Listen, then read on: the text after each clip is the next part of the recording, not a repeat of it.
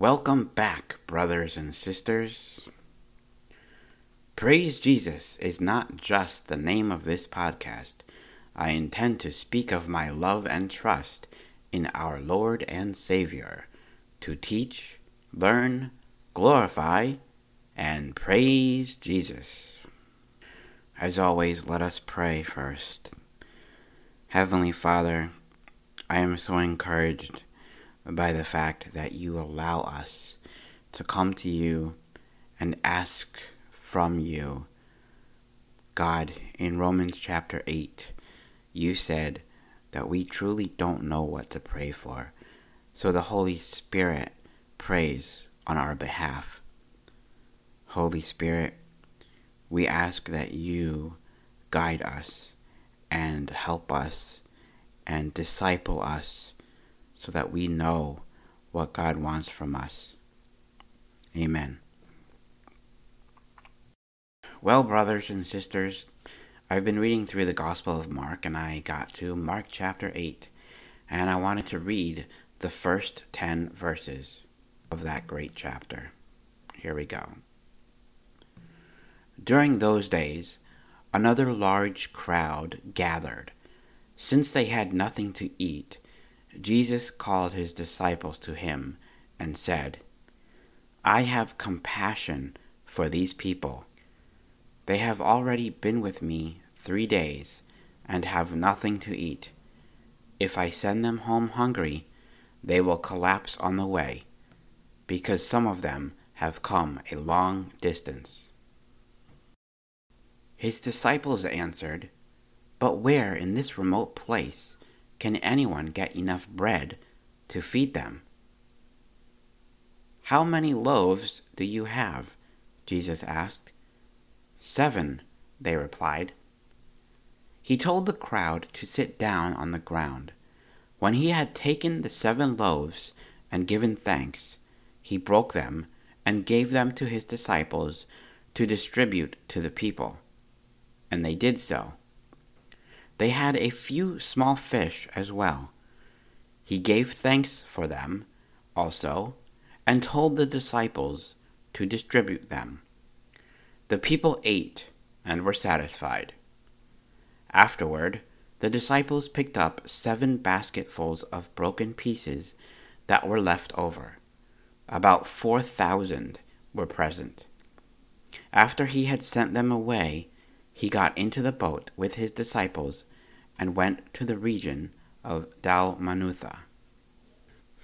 So, as I read verse 2 and 3, it really seems like God is uh, explaining to us that these people have no hope, they are abandoned, they are alone, and there's nothing that they can do to help themselves. Jesus says, I have compassion for these people. Okay, here we go. They have already been with me in the desert three days. They have nothing to eat if if I was to send them home hungry, what would happen? They would collapse on the way. Basically, Jesus is saying, You have nothing to eat. You've been here three days, right? We know that they're probably some in some desert, some desolate place. Jesus is saying, If you go home right now, you're going to die on the way all these men, all these women, and all these children are going to die. Why? Because some of them have come a long distance. Now, nowadays, if you're hungry for an hour or a few hours, you can get Uber Eats, you can get any kind of delivery food service, you can walk usually to some store nearby if you live in a, a town that you know things are close by. You can even ask a friend to go pick something up for you. But God is really showing us these people, like I said, are alone and nothing is going to be able to help them. but I also think that God wants to see how the people respond. So, how does the people respond? How do the disciples answer him? They said, Where in this remote place can anyone get enough bread to feed them? Where? I don't know where. Well, I would expect the disciples to say, But wait, you're Jesus. You're the Son of God. You've you've healed the deaf and cured the mute and, and healed the blind and the cripple and the, the leper. Of course. But that's not how they responded, which is quite interesting, right? Because they're disciples of Jesus Christ. But even they didn't have the faith where it should be. So this is how they answered again Where in this remote place can anyone get enough bread to feed them?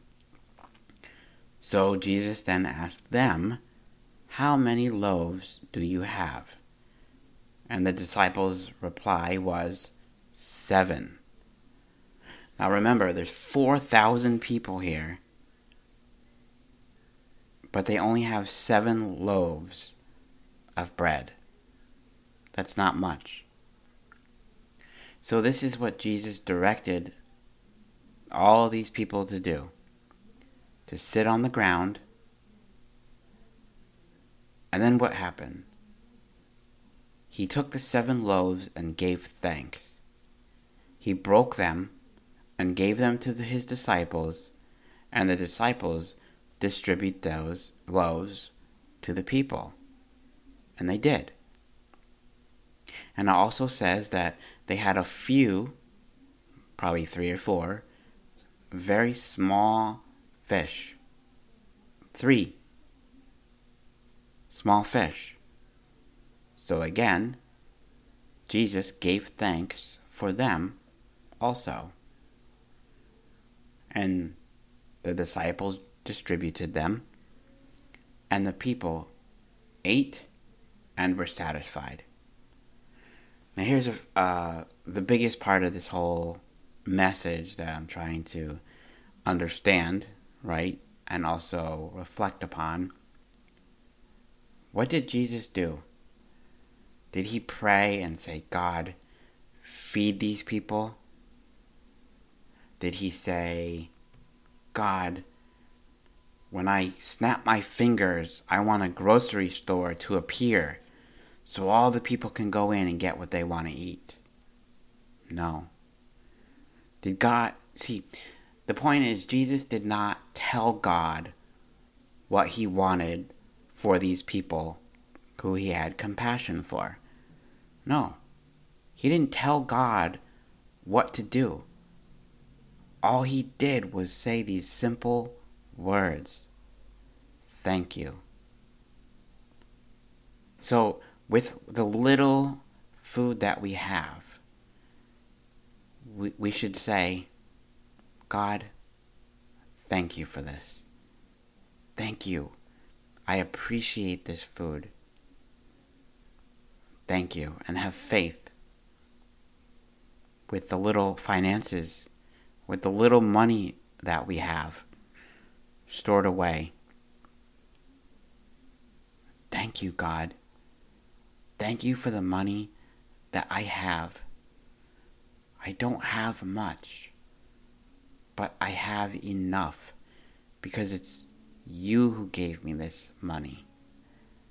And I want to do with it what pleases you. And I don't want to be selfish or greedy and ask for more and more and more. Because once I become a millionaire, I'm going to want to become a billionaire. And once I became a billionaire, I want to have a hundred billion. Right? That's sometimes how things work out, right? I'm saying be thankful for what you have. Be thankful. And that's what Jesus did. He took the seven loaves and he gave thanks. And also with the small fish, he gave thanks for them also. God, thank you. He didn't pray as if he didn't have any hope, saying, God, if you don't give me more fish, these people will die. God, if you don't give me more loaves, this, these people will not be satisfied. He was just saying, Thank you. Thank you. So simple. Thank you. So here's the second part of, of this message, this part of this chapter. After everybody ate, what happened?